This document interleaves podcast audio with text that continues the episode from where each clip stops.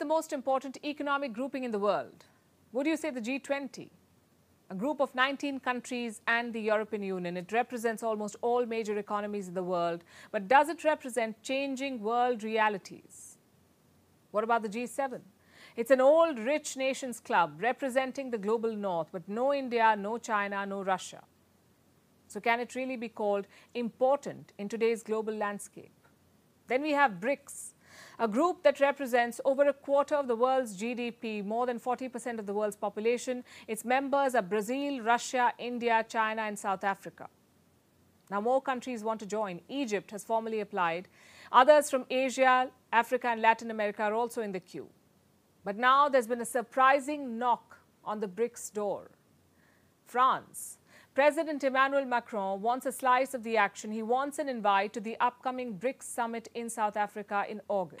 Hello guys, how are you doing? Welcome to another episode of our conversations. My name is Ondiro Oganga. I am a business journalist by profession and a digital content creator and I make content on business, culture, and just Africa, Black people, and how we can rise up and take our rightful place at the global stage. Today, I want us to talk about BRICS and the chaos that is causing at the global stage. Now, um, since the beginning of the year, conversations have been rife about this new trading political organization called BRICS. And, you know, they have been making airwaves because they keep becoming powerful and powerful and powerful as the days go by.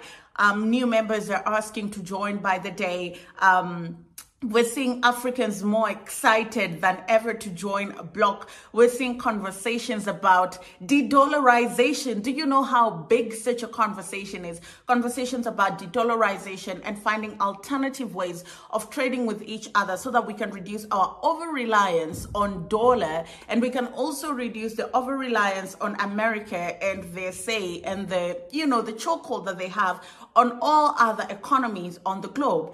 And so, you know, initially this was a block that was not being taken very seriously, but of late things are beginning to take a different turn.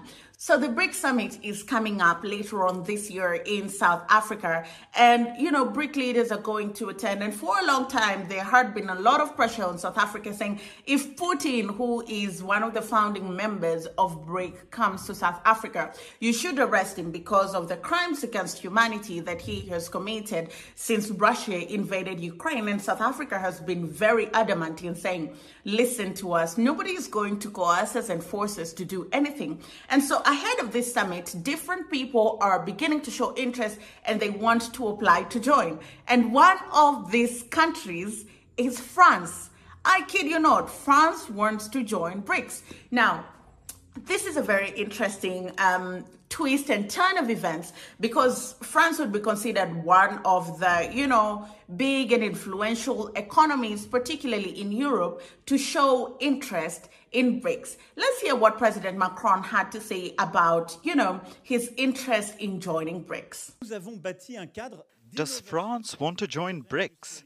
Is Paris sending its love to the Organization of Developing Nations? Is this a sign that BRICS is entering the big leagues? While it's possible, it's still too soon to be sure. Here's what we know for certain. Yesterday, French media reported that Emmanuel Macron had a request. He wanted South African President Cyril Ramaphosa to invite him to the upcoming BRICS summit. The 15th annual BRICS summit is taking place between the 22nd and 24th of August. It's being held in the South African city of Johannesburg leaders from the five BRICS nations, Brazil, Russia, India, China, and South Africa, will be present. We're talking about presidents and prime ministers. Along with these five nations, there will be other guests, the Friends of BRICS as they're called. Bangladesh, Saudi Arabia, the United Arab Emirates, and Indonesia have all been invited, as have some other nations. Many are hopeful about becoming members. Reports say some 14 countries have applied to join the grouping. The latest application is from Egypt, and some Egyptian corporations are excited by the prospect. I pick two things from here. I pick that President Macron totally understands the influence and the impact that BRICS is going to have, not only on the continent of Africa, but above and beyond.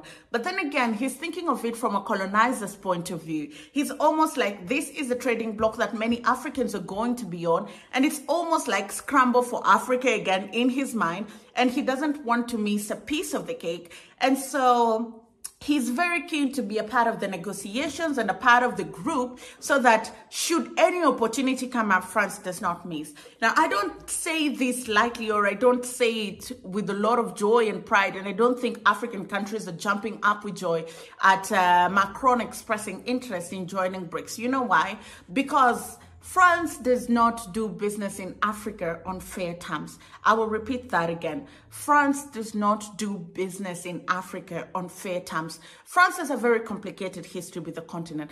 There's something called La Françafrique, which is just an agreement, a very exploitative agreement between France and some African countries that enables France to do business on the continent on their own terms at the at the expense of some of these African countries. If you look at all the economies and countries that France has has has any footprint in, you'll realize that there's instability or they have very exploitative trade terms and deals with France, you know. And so I think that it's not a good thing. For France, it's a good thing that they jump on this block and they will have a say with what happens to, you know, these trading blocks and eventually many African countries that are planning to join. But in retrospect, we need to trade very carefully, particularly when we're dealing with France. But France are not the only country that have applied to join BRICS. Egypt has also applied to join BRICS, and Egypt is part of North Africa, one of the most developed economies on the continent, and that is a good thing. Here's what Egyptian leadership had to say about this. It's absolutely one of the main assets uh, that, that we can take advantage of by, by joining BRICS and by joining the new development bank. We need to facilitate our trade, whether in import and export. And one of the things that hinders this supply chain and this process is the availability of foreign currency. Egypt